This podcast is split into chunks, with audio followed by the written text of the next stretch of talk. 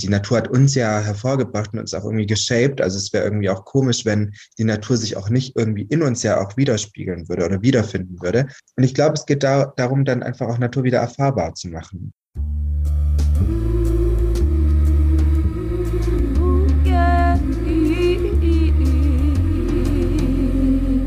Du hörst Geistreich, den gesellschaftsanalytischen Psychologie-Podcast. Hallo, liebe Hörerinnen und Hörer, willkommen im Geistreich zu unserer dritten Folge. Genau, auch hallo von meinerseits. Das Thema heute ist eins, das ich super spannend finde und mich richtig darauf freue.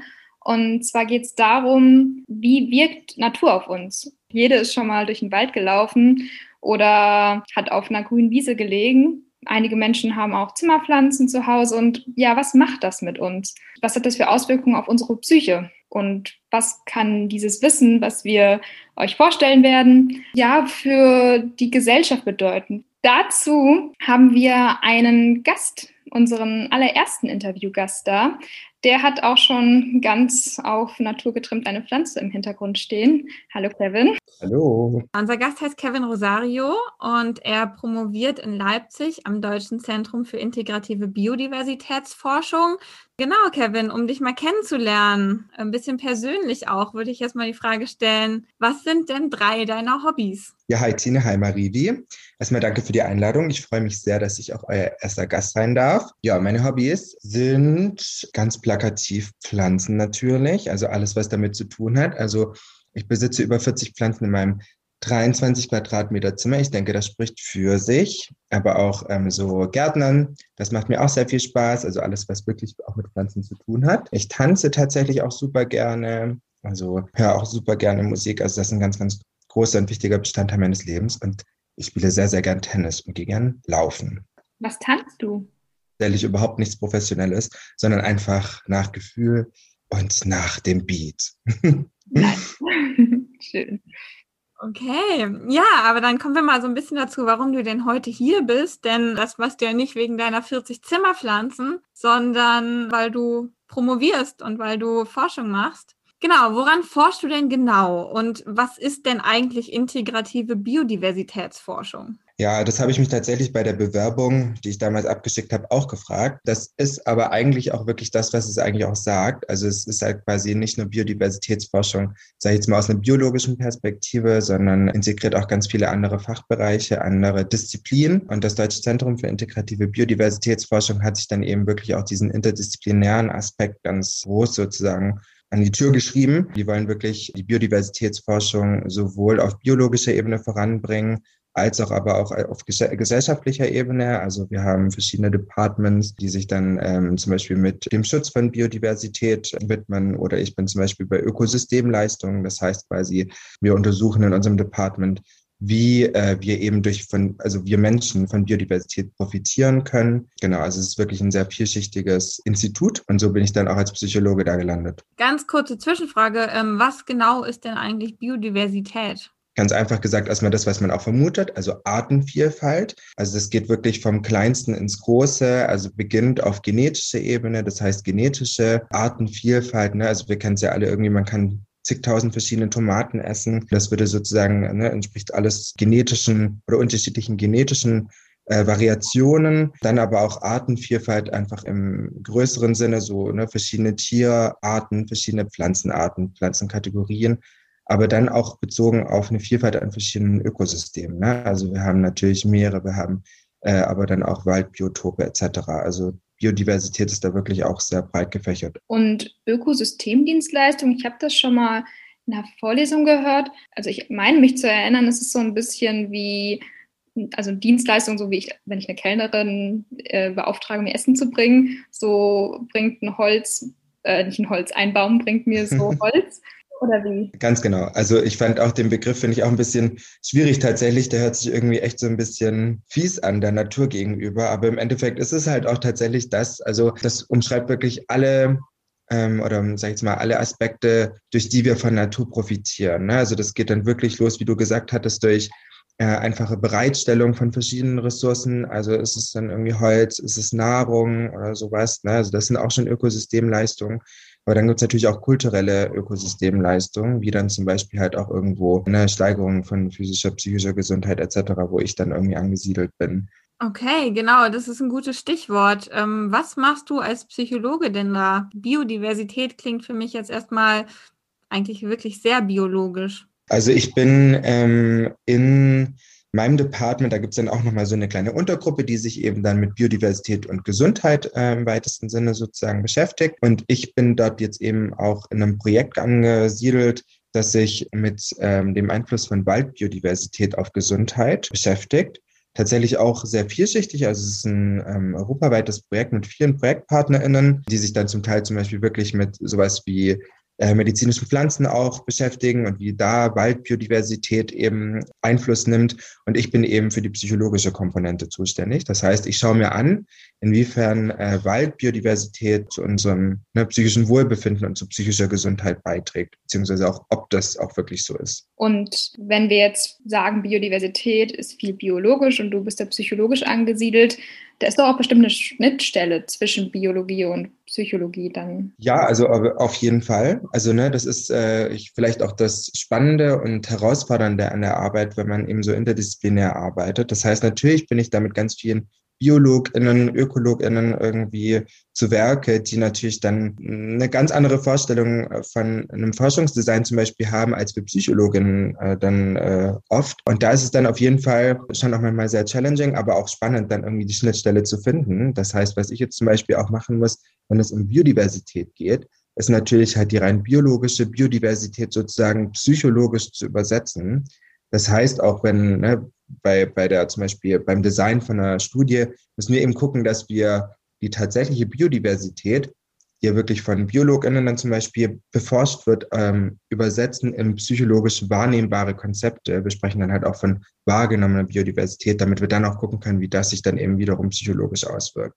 Also so muss man da Schnittstellen auch finden, aber das ist auch das Spaßige daran, finde ich. Und was ist wahrgenommene Biodiversität? Ganz subjektiv der Eindruck dessen, was wir da eigentlich äh, betrachten. Also ne, wenn man dann quasi zum Beispiel in den Wald geht und da stehen nur Buchen, ja, dann ist das ja eine Monokultur und hat eine relativ geringe Biodiversität sozusagen. Aber entscheidend für uns und für psychologische Mechanismen, für psychologische Wirkkomponenten ist ja immer, was nehmen wir eigentlich subjektiv wahr.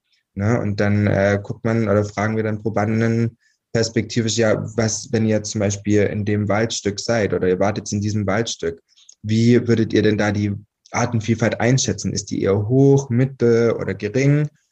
Ähm, und das ist sehr subjektiv ne? und hängt natürlich auch wieder von vielen Faktoren ab, wie es halt in der Psychologie auch immer so ist. Das heißt, Vorwissen oder sowas macht dann natürlich auch was aus. Also Ökologinnen haben einen ganz anderen Blick auf einen Wald, als es dann äh, der die Laie, Leib- oder Leibperson dann irgendwie im Endeffekt hat.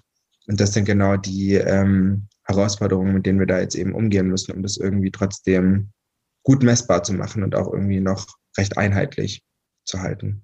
Die erste Studie, die ich jetzt eigentlich geplant hatte, wäre zu visueller Waldbiodiversität und psychischer Gesundheit. Ich bin dafür letztes Jahr äh, in Wälder gefahren ähm, die eben zu unserem Projekt gehören, also diesem europaweiten Projekt, und habe da eben also Fotos gemacht in verschiedenen Waldstücken. Und die wollten wir den Probandinnen dann im, ähm, im Labor zeigen und dann eben schauen, wie sich das auf psychische Gesundheit äh, und Wohlbefinden auswirkt. Tatsächlich auch mit EEG, weil wir auch zusammenarbeiten mit den äh, mit NeurowissenschaftlerInnen an der Uni Leipzig. Genau, mit Elektroenzephalographie. Das ist quasi äh, eine Messmethode, die ähm, elektri oder, ähm, ne, äh, elektrische Aktivität des Gehirns misst. Ja, da werden Elektroden an der Kopfoberfläche angebracht und dann misst es ähm, ja, Spannungsunterschiede am Hirn. Misst es dann sozusagen, wenn ich mir jetzt einen Buchenwald anschaue, welcher Teil von meinem Gehirn leuchtet jetzt groß auf und ist jetzt besonders aktiv? Also ne, man kann da ja unterschiedliche ähm, Analysen machen. Also man kann das einmal, wie du jetzt gesagt hattest, eher so topografisch betrachten. Das heißt, man kann ähm, schauen, welches Hirnareal oder welche Hirnareale sind aktiver, ne, relativ gesehen immer. Das heißt, man kann dann irgendwie so sagen, okay, alles klar, vielleicht ist irgendwie eher so am Hinterkopf die Areale, die jetzt irgendwie ganz stark äh, oder ne, aktiv sind, wenn man so Fotos zeigt. Ähm, aber was wir uns eben eher angucken wollten, sind eben unterschiedliche Frequenzen.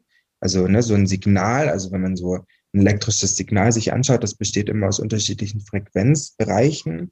Und äh, diese unterschiedlichen Frequenzbereiche sind auch mit unterschiedlichen ähm, psychologischen Zuständen assoziiert. Und wir wollten uns eben angucken, äh, einen ganz speziellen Frequenzbereich, der eben zum Beispiel mit Entspannungszuständen in Verbindung gebracht wird. Und wir wollten eben schauen, ist es wirklich so, dass dann eben unterschiedliche Biodiversitätslevel sozusagen in den Fotos sich dann auch auf neuronaler Ebene zeigen, indem dann mittlere oder hohe Biodiversität auf den Fotos dann auch zu höherer oder ne, mehr Entspannung führt und dadurch dann auch eben dieses Alpha-Frequenzband, das eben mit Entspannung äh, in Verbindung gebracht werden kann, dann zum Beispiel dominiert während der Betrachtung der Fotos. Ja, da sind wir jetzt schon ganz tief eingestiegen. Total spannend. Ich würde noch mal kurz ein bisschen rauszoomen und zwar erstmal so gucken, was ist denn, also was gehört überhaupt in die Interaktion von Mensch und Umwelt? Was spielt da denn da überhaupt so eine Rolle? Das ist sehr, sehr vielschichtig natürlich. Ne? Also ich meine, im Endeffekt ist es, wie ich vorhin, glaube ich, schon versucht habe, deutlich zu machen, immer auch der, die, die subjektive Erfahrung der Menschen. Ja, das heißt, wir müssen ganz basal erstmal anfangen, wie wird Natur auch wahrgenommen? Ja, ist es jetzt irgendwie direkt, indem wir wirklich physiologisch auch präsent sind in einem natürlichen äh, Umfeld oder in, äh, in einem Wald oder auf einer Wiese, sind wir da wirklich physisch auch präsent? Oder ist es einfach nur durch das Sehen von Fotos zum Beispiel? Ne? Oder ist es durch das Hören von irgendwelchen Naturaufnahmen? Ne? Also wir haben ja auch unterschiedliche Sinne. Das heißt, wir nehmen Natur auch ganz unterschiedlich wahr. Und dann äh, haben wir aber natürlich auch ähm, so Naturerfahrungen, wie du auch schon angesprochen hattest, in unseren eigenen vier Wänden, indem wir einfach irgendwie Pflanzen umtopfen. Das ist natürlich indirekter Kontakt mit Natur. Ne? Also so kann man äh, auf ganz unterschiedlichen Ebenen natürlich auch in Interaktion treten mit Natur. Und wenn du da die Sinne ansprichst, was ist da, also ist irgendwie da der visuelle Sinn, das Sehen, ist es irgendwie stärker als das Gehör? Oder hat es gibt es einen Unterschied? Tatsächlich ist es so, dass die Forschung sich bis, ja, ne, also bis dato sehr stark auf visuelle Eindrücke äh, fokussiert hat. Ne? Also es wurden vor allem, ne, also die, das visuelle Erfahren von Natur wurde bis jetzt sehr stark beforscht aber was natürlich irgendwie den anderen Sinneswahrnehmungen nicht wirklich gerecht wird. Ne? Und deshalb ist jetzt irgendwie der Fokus in letzter Zeit auch tatsächlich sehr stark auf auditive, also ne, dem, was wir hören, auf der auditiven Wahrnehmung von Natur und von Naturstimuli, also zum Beispiel Vogelgeräuschen oder sowas. Also da ist jetzt irgendwie auf jeden Fall auch nochmal die Tendenz deutlich wahrnehmbar, dass da auf jeden Fall mehr Forschung gemacht wird. Und das, der, der Vergleich zwischen den unterschiedlichen Sinnesmodalitäten, der ist natürlich auch relativ schwierig. Ne? Es gibt aber auch erste Studien, die dann auch sich dann sozusagen der Verarbeitung von verschiedenen Sinnesmodalitäten gemeinsam dann gewidmet haben im Vergleich zu nur einer Sinnesmodalität. Also ist es zum Beispiel besser für uns Menschen, wenn wir die Natur sehen und sie auch hören äh, im Vergleich zu wirklich nur dem visuellen Eindruck von Natur. Und da deutet sich auf jeden Fall auch an, dass ähm, ne, die holistische Wahrnehmung von Natur mit all unseren Sinnen äh, wohl auch die besten Effekte hat, was ja irgendwie auch logisch ist, finde ich, ne, und auch sehr intuitiv. Jetzt sagst du schon, ähm, es hat gute Effekte, es tut uns gut, die Natur wahrzunehmen. Vielleicht sollten wir da nochmal drauf schauen. Also, ob wir jetzt in total biodiversen Wäldern sind ähm, oder einfach vielleicht nur bei der Blumenwiese um die Ecke was macht es denn überhaupt mit uns erstmal biologisch? Also was kann man messen? Was macht es mit Menschen, wenn sie in der Natur sind? Ja, also Naturerfahrung hat tatsächlich schon ähm, auf physiologischer, biologischer Ebene sehr, sehr viele positive Effekte auf unsere Gesundheit. Also es konnte gezeigt werden, dass zum Beispiel unser Herz-Kreislauf-System irgendwie zum Beispiel positiv anspricht auf, auf Naturerfahrung aber ähm, auch einfach zum Beispiel verschiedene äh, Stressmarker, die ja biologisch auch messbar sind. Ne? Also zum Beispiel die Cortisol-Level, das ist so der dominanteste oder der bekannteste ähm, physiologische Stressmarker. Der spricht auch sehr deutlich auf, ähm, also in der Natur sein an. Es konnte gezeigt werden, dass es sich positiv auf Schlaf auswirkt, auf Asthma, also wirklich auf ganz, ganz viele verschiedene ähm, tatsächlich physiologische Komponenten. Und interessanterweise, was ich auch sehr, sehr spannend finde, ist es auch so, dass es unserem Immunsystem auch gut zu tun scheint. Also das äh, Immunsystem auch tatsächlich dadurch positiv äh, reguliert wird. Und das äh, finde ich auch sehr spannend, weil dadurch dann auch erklärt werden kann, wie das zum Beispiel auch erste Studien ähm, vermuten lassen, dass es sich positiv auf Heilungsprozesse nach zum Beispiel einer OP auswirkt. Ne? Also wirklich unsere Reha, also so Rehabilitation besser und äh, schneller von, vonstatten geht, wenn wir in der Natur sind. Sind dann Menschen, die im, auf dem Land wohnen, also gesünder als Menschen, die in der Stadt wohnen? Ich müsste nur spekulieren, ich habe jetzt keine Studie im Kopf, aber ich könnte mir das sehr, sehr gut vorstellen. Das auf jeden Fall. Also ich bin Psychologe, deshalb habe ich jetzt irgendwie so von medizinisch-physiologischen ähm, Aspekten da jetzt nicht ganz so den großen Überblick, aber zumindest auf psychologischer Ebene ist das ja auch tatsächlich so. Und ich könnte mir auch vorstellen, dass auch äh, biologisch, physiologisch auf jeden Fall Landleben gesünder für uns ist. Ne? Also, ne, weil natürlich auch Natur ja auf so vielen Ebenen ja auch positiv wirkt. Ne? Also die Luftqualität ist zum Beispiel besser. Ne? Also man muss ja immer überlegen, wie wirkt denn eigentlich auch Natur? Also wie kommt es überhaupt zustande, dass es uns irgendwie gut tut? Und das ist dann eben über eine bessere Luft, weil das natürlich so Partikel aus der Luft filtert. Aber dann auch, was ich gerade angesprochen hatte, zum Beispiel mit dieser Immun- ähm, oder mit dem mit der Stärkung des Immunsystems, das erklärt man sich zum Teil nämlich durch ähm, so Partikel, die von Pflanzen und vor allem auch von Bäumen abgesondert werden und die dann die natürlichen Killerzellen zum Beispiel in uns ähm, aktivieren und die wiederum dann dafür zuständig, Tumorzellen zu erkennen oder Viren ne, und die dann halt auch wirklich dann abzutöten. Okay, spannend auf jeden Fall. Ich glaube auch das, was in der Stadt sein und Natur verbindet, da kommen wir auch später, glaube ich, nochmal drauf zu sprechen. Das ist auch noch ein spannendes Thema. Ich bin total beeindruckt von den ganzen biologischen Sachen. Du hast aber schon angesprochen, du schaust da eher aus psychologischer Sicht drauf. Wenn du sagst, Natur tut uns gut, was macht sie denn? Also inwiefern geht es uns dann besser? Ja, es ist wirklich super erstaunlich, was es dazu schon alles gibt. Also es hat, wurde wirklich schon in ganz vielen Studien gezeigt, dass äh, Natur sich eben positiv auswirkt auf unsere psychische Gesundheit und unser psychisches Wohlbefinden. Ne, vielleicht auch nochmal so, um alle abzuholen, eine psychische Gesundheit ist dann wirklich äh, in Bezug auf verschiedene psychische Erkrankungen, also eine depressive Symptomatik wird reduziert durch Naturerfahrung, Angstsymptome konnten reduziert werden. Es gibt Studien, die haben gezeigt, dass auch Menschen mit Schizophrenie tatsächlich durch Naturexposition äh, profitieren und äh, aber auch unser psychisches Wohlbefinden, also das äh, umschreibt dann sowas wie einfach positive und negative Emotionen. Ne? Also die positiven Emotionen werden gesteigert, ne negative Emotionen werden reduziert wir sind einfach glücklicher. Auch die Lebenszufriedenheit generell äh, wird erhöht. Es gibt Studien, die gezeigt haben, dass äh, das Aggressionspotenzial durch Naturerfahrung auch äh, gesenkt wird. Also da gibt es wirklich eine ganze Bandbreite an verschiedenen Implikationen durch Naturerfahrung. Gibt es da auch Ansätze, warum das so viel kann? Also ist das jetzt, ich als Nicht-Expertin erkläre mir jetzt, okay, das ist irgendwie der menschliche Naturzustand, also in meinen Genen ist noch drin, irgendwie viel in der Natur gewesen zu sein. Aber also hat man da irgendwie rausgefunden, warum es uns so gut tut, warum es all diese tollen Effekte hat auf die Psyche? Also da ist man auf jeden Fall auch sehr stark dran in den letzten Jahren vor allem, auch dass man sich überlegt hat, naja, okay, jetzt weiß man, es hat super viele positive Effekte, aber woran liegt das eigentlich? Ne? Und da guckt man jetzt gerade auch genauer hin.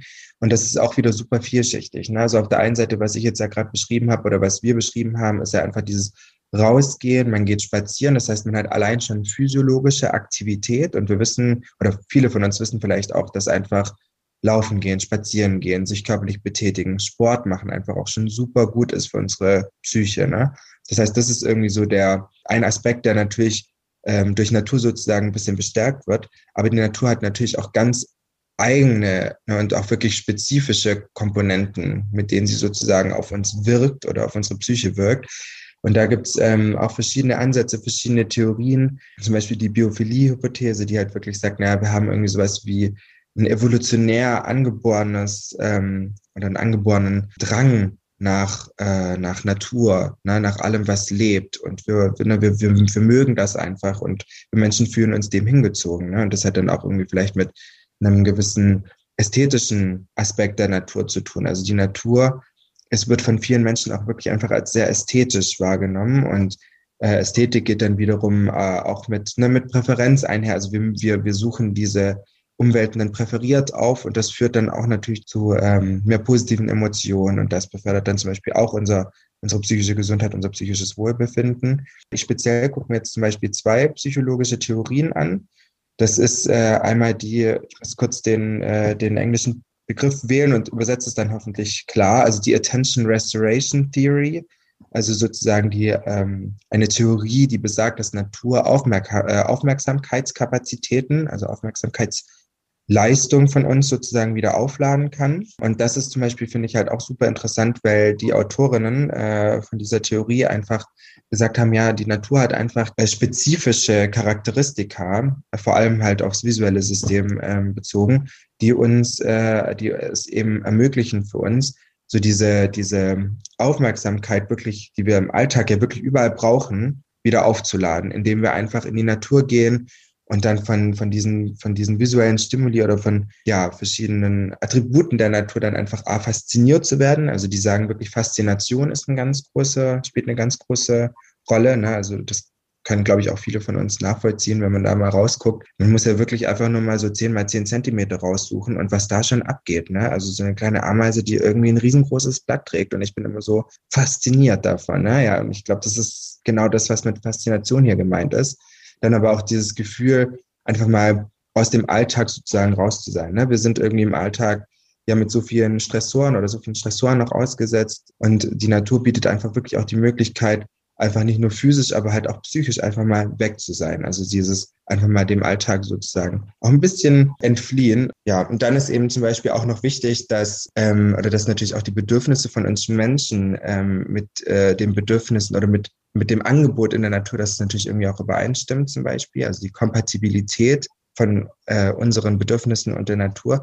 Und die scheint tatsächlich irgendwie natürlicherweise sehr oft zu übereinstimmen. Und dass wir natürlich auch in der Natur, dass man da eben so ähm, wirklich ein Gefühl hat von äh, Sinnhaftigkeit, von Zusammenhang, aber auch von, ne, von Expansion, von Ausdehnung. Also die Natur ist ja wirklich dann oft so, so beeindruckend irgendwie halt auch in, in, in ihrer Ausdehnung, in ihrer, ja, so ein bisschen überwältigend. Ne? Und da sagen eben die Autorinnen, dass eben diese vier Qualitäten sozusagen, diese vier wahrnehmbaren Qualitäten deiner, also in der Natur eben auch dazu führen, dass diese Aufmerksamkeitsleistung zum Beispiel aufgeladen werden kann.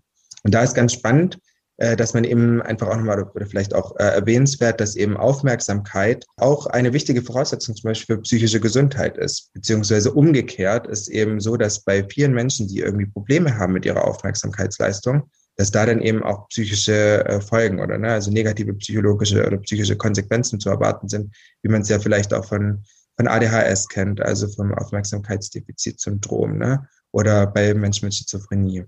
Kann man dann andersherum sagen, oder das hattest du ja auch schon gesagt, dass Menschen mit Schizophrenie, aber vielleicht auch Menschen mit ADHS dann durch in der Natur sein wieder ihre Aufmerksamkeit aufladen oder dass, dass sie das so beruhigt, dass sie dann aufmerksamer sein können? Genau, also es gibt bis jetzt eigentlich viele Studien, die diese, ähm, diese Attention Restoration Theory äh, mit gesunden Probanden äh, vor allem untersucht haben.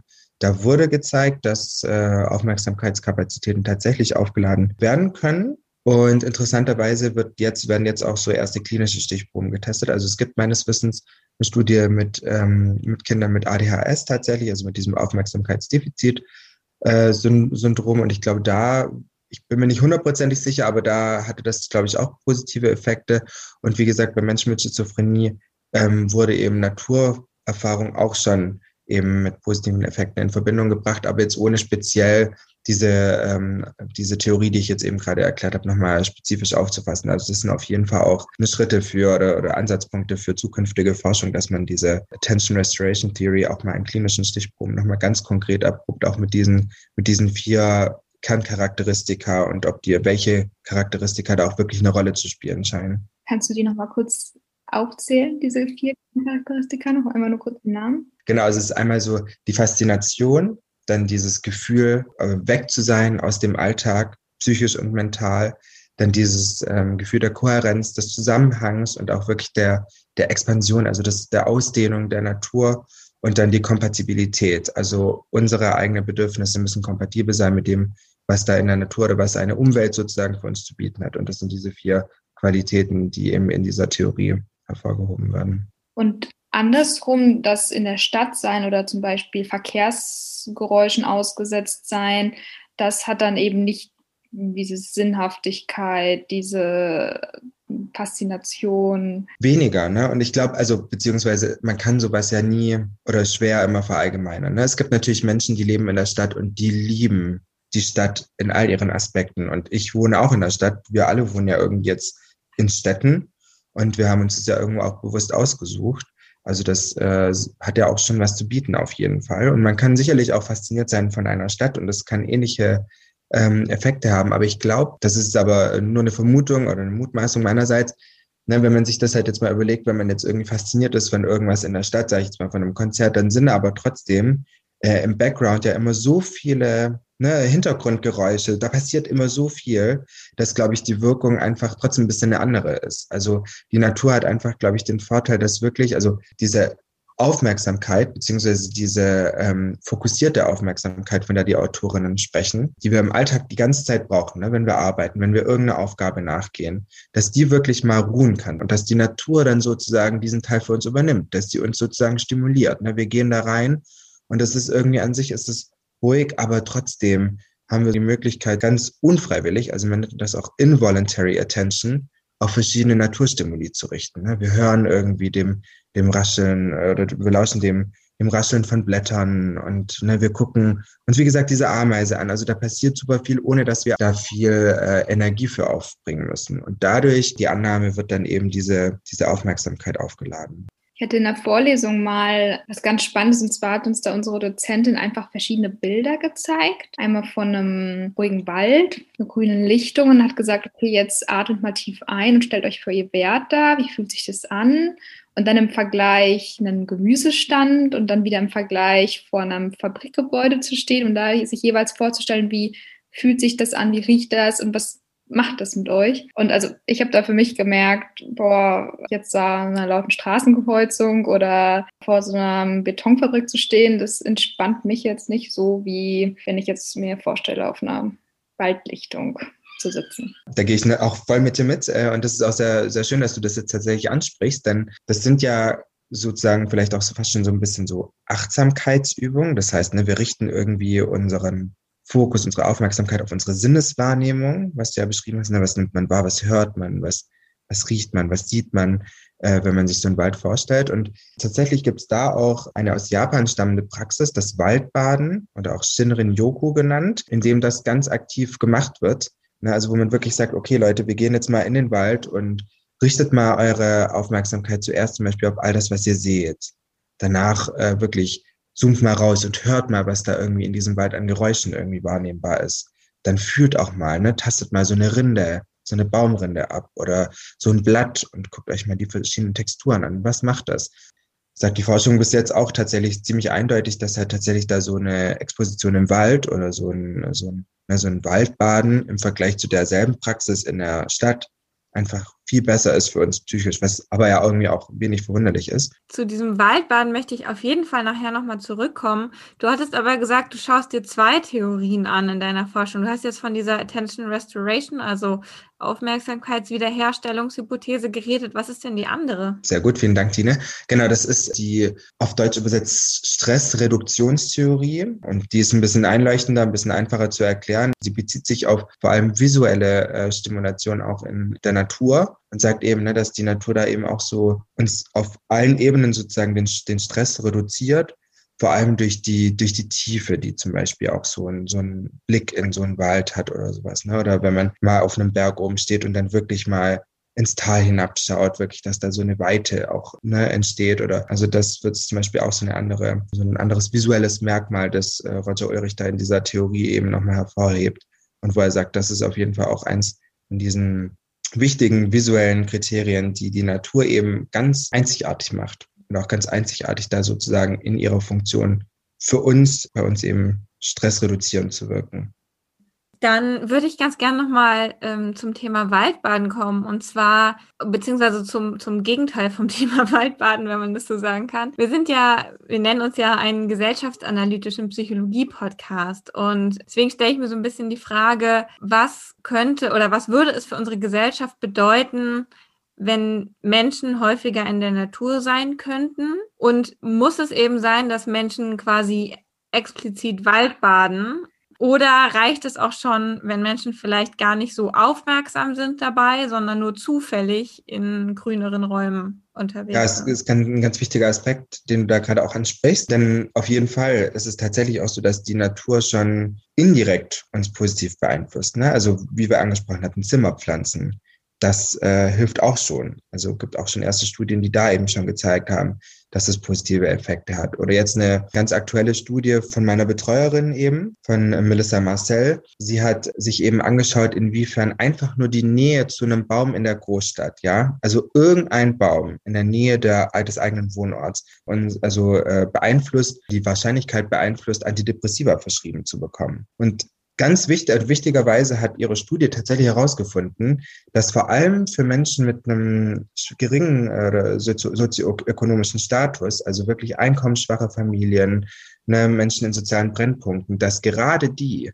ganz stark von der Nähe zu einem Baum profitieren. Also dass da wirklich die Wahrscheinlichkeit runtergeht, dass äh, diese Menschen irgendwie Antidepressiva verschrieben bekommen müssen. Und ich finde, das ist halt irgendwie so ein bisschen, ne, also so eine wichtige Erkenntnis. Natürlich muss es irgendwie alles noch repliziert werden, aber ich glaube, das zeigt genau das Potenzial von Grünflächen auch in urbanen Räumen und wie unglaublich wichtig das ist, dass man auch Grünflächen in urbane Räume integriert, weil die wirklich so einfach schon so tolle Effekte irgendwie auch erzielen können. Ne? Ja, das wäre genau das, wo ich ansetzen wollen würde mit meiner Frage. Genau, was kann dieses Wissen eben auch für Leben in Verdichtungsräumen, für die Raumplanung bedeuten? Oder auch, ja, allein wenn ich mir jetzt vorstelle, ein Schulhof, was kann das da bedeuten?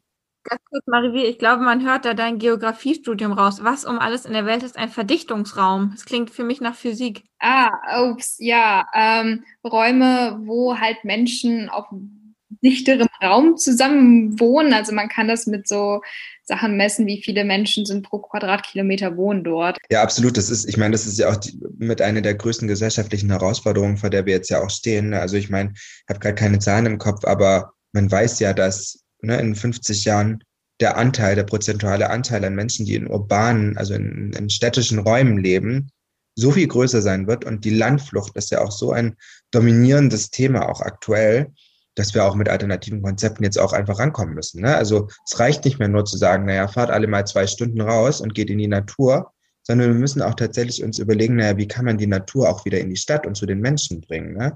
Also man spricht da ja auch oft heutzutage von diesem Extinction of Experience, also wirklich dem Ausrotten der Naturerfahrung sozusagen, dem wir uns auch äh, ausgesetzt sehen sozusagen, dass Menschen wirklich in einer Großstadt groß werden und gar nicht mehr wissen, na, was bedeutet es eigentlich irgendwie Natur zu erfahren? Und dass wir da aber auch vielleicht ein bisschen weg müssen von, naja, ihr müsst alle irgendwie für euch persönlich einen Eingarten haben oder einen riesengroßen Park vor der Haustür, sondern wie können wir da alternative Konzepte schaffen, die trotzdem wohltuend sind?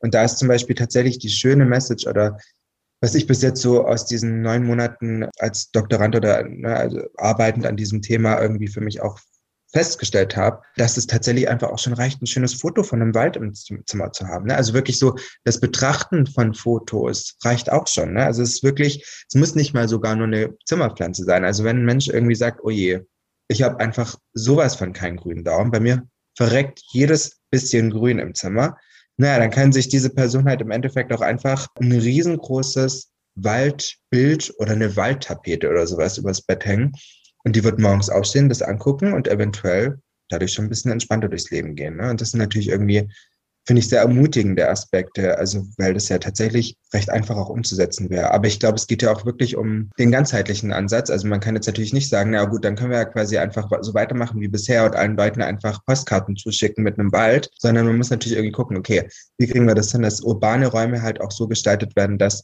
da ein entsprechendes Angebot ist, dass tatsächlich irgendwie mehr Straßenbäume auch einfach schon einen Effekt haben. Also ich meine, das ist ja wirklich auch ein gesamtgesellschaftlicher Anspruch und da muss die Politik ja eigentlich auch ein bisschen nachziehen, wenn man sagt, okay, weniger Antidepressiva durch einen Straßenbaum, na, das lohnt sich, wenn man sich da die Kosten anguckt, die einfach äh, entstehen durch Menschen mit na, einfach ganz schlimmen oder schwerwiegenden psychischen Erkrankungen heutzutage. Ja, also sowas Stichwort wie Urban Gardening oder Vertical Gardening, also sozusagen Gärtnern auf urbanen städtischen Flächen, auf Hausdächern.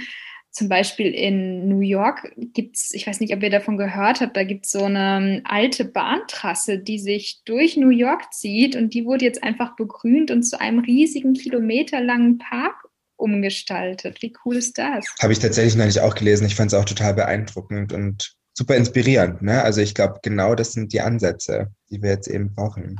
Oder dass man ein Parkhaus einfach von außen vor so einem Betonklotz halt einfach mal dann Efeu oder andere Kletterpflanzen runterwachsen lässt. So. Vor, vor, allem, weil ich glaube auch, also tatsächlich hat es ja auch ganz vielschichtige positive Effekte. Ne? Also ich habe mal mit äh, einem Professor gequatscht, der sich eben auch mit Lärmbelästigung zum Beispiel auseinandergesetzt hat und der da untersucht hat, inwiefern die Begrünung von, von Gebäuden außen tatsächlich auch schon ne, Lärm dämmt. Und das ist auch anscheinend zum Beispiel schon, äh, hat da auch positive Effekte. Das heißt, auch da ist wirklich viel machbar. Ne? Es ist wirklich auch vielschichtig gut für uns. Ne? Ich finde es total schön, Marivi, dass du so ähm, Begriffe wie Urban Gardening und Vertical Gardening genannt hast, weil das klingt so ein bisschen nach Zukunft. Anglizismen klingen irgendwie immer sehr nach Zukunft. Und ich habe schon das Gefühl, dass für viele Leute das Thema Natur so ein bisschen diesen früher war alles besser Reflex irgendwie auslöst.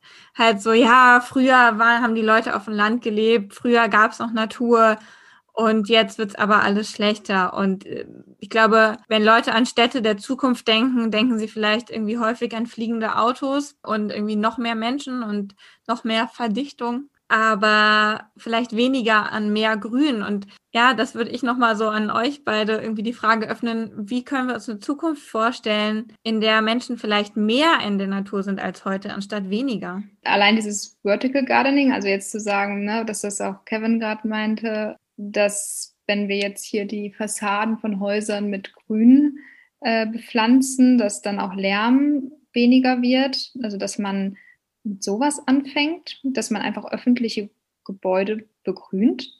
Zum Beispiel in Tübingen in der Innenstadt. Da ist einfach, da gibt es so eine Stadtgärtnerei und die haben überall an Brücken, an öffentlichen, also an städtischen Gebäuden, sind einfach im Sommer überall Blumen an den Fenstern oder auf den Brücken. Und was das einfach schon ausmacht, das ist unglaublich. Ja, ich denke auch tatsächlich, also ich, ich glaube, wir brauchen alternative Begrünungskonzepte und vielleicht natürlich halt auch, wenn man jetzt irgendwie sich die steigende Anzahl an Menschen in Städten irgendwie auch anschaut, auch vielleicht so ein bisschen sowas wie Community Gardening, wieder ein englischer Begriff, also ne, dass Menschen einfach gemeinsam auch gärtnern. Das finde ich zum Beispiel auch ganz toll. Da gibt es auch schon erste Initiativen. Also ich weiß noch, als ich in Hamburg gelebt habe, da wurde zum Beispiel einfach vor der Straße, an der Straße war so ein auch so ein Straßenbaum und der hatte einfach rechts und links noch ein bisschen Platz. Und dann haben die Menschen das genutzt und haben da, glaube ich, so ein kleines Hochbeet noch hingebaut und da sind dann Zucchinis gewachsen und sonst irgendwas. Und das hat dann einfach dieses Haus gemeinsam genutzt. Ne? Ich weiß nicht, inwiefern das dann, äh, inwiefern das immer mit der deutschen Bürokratie dann immer alles so konform geht, da irgendwo was hinzupflanzen, aber das ist ja zum Glück auch nicht unser Job. Das, aber an sich sind das, glaube ich, genau die Konzepte, die wir halt brauchen. Aber ich glaube auch, da eben da kommt vielleicht auch mein ökologisches Herz raus, Verkehrswende. Also wenn wir anfangen zu sagen, wir überlegen uns Einsetzen von mehr öffentlichen Verkehrsmitteln, Ausbau von Radwegen, Ausbau von Fußwegen und dann können wir all den ganzen Platz, der für Parkplätze benutzt wurde in städtischen Bereichen, können wir begrünen und können da Bänke hinsetzen, können da Hochbeete hinsetzen, soziale Interaktion erhöht die Zufriedenheit. Also dementsprechend kann man da halt gemeinschaftliche Projekte entstehen lassen und Begegnungsstätten. Total schön, dass du auch so soziale Interaktion da ansprichst in grünen Flächen.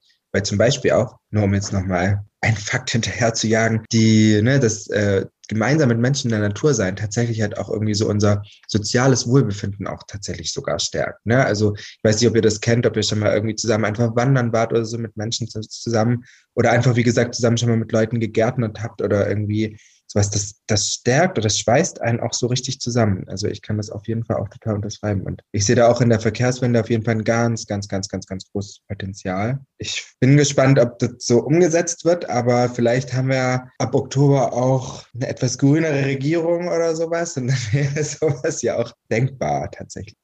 Und ich finde, zumindest zu sehen, wie wichtig Natur für unsere psychische Gesundheit ist, ist einfach schon ein Argument zu sagen, Leute, es lohnt sich, Verkehrswende und Begrünung und ein natürliches Lebensumfeld zu schaffen. Ich finde, es ist auch so was Schönes, worauf sich irgendwie alle einigen können. Also ob jetzt Verkehrswende ja oder nein, da gibt es vielleicht verschiedene Meinungen zu, aber mehr psychische Gesundheit, ich glaube, da gibt es kaum auseinandergehende Meinungen. Das wollen ja wirklich alle. Und ähm, ja, da finde ich es einfach schön, dann auf die, auf die Wissenschaft zu hören und zu sagen, hey, wir haben drüber geredet, du hast uns das alles erzählt, Kevin, irgendwie, was kann das für unsere Psyche tun? Und da wäre dann eben Begrünung ein großer Aspekt und ich, ich schaue auch aus meinem Fenster auf dem Parkplatz. Und ähm, gerade wenn ihr über soziale Kontakte redet, ich kann mir jetzt nicht vorstellen, mit meiner WG auf diesem Parkplatz da rumzuhängen. Also lieber in unserer Küche. Wenn da jetzt aber irgendwie drüben ein Park wäre, sähe das, glaube ich, ganz anders aus. Was mich dann noch interessieren würde, wäre, wir reden jetzt die ganze Zeit darüber, okay, das und das muss die Politik machen und natürlich, das sind vieles politische Entscheidungen, aber eben dieses, dieser Gedanke, ach, früher waren wir viel mehr in der Natur und viele Menschen kennen das auch gar nicht mehr in der Natur zu sein, da ist natürlich auch die Verbundenheit zur Natur und der Stellenwert, den die Natur in unserem Leben hat, der ist ja viel geringer dann in der Stadt, wenn man das nicht anders kennt. Wie kann man denn so eine Verbundenheit zur Natur erhöhen? Sehr interessante Frage. Ich kann dir da keine Studien oder irgendwas dazu nennen, aber nur ähm, so, sozusagen am eigenen Exempel einmal beschreiben, was ich da schon erfahren durfte. Eine sehr, sehr gute Freundin von mir, falls sie das hört, ich hoffe, sie ist mir nicht sauer, dass ich ihre Geschichte hiermit jetzt äh, preisgebe. Es ist ja alles anonym.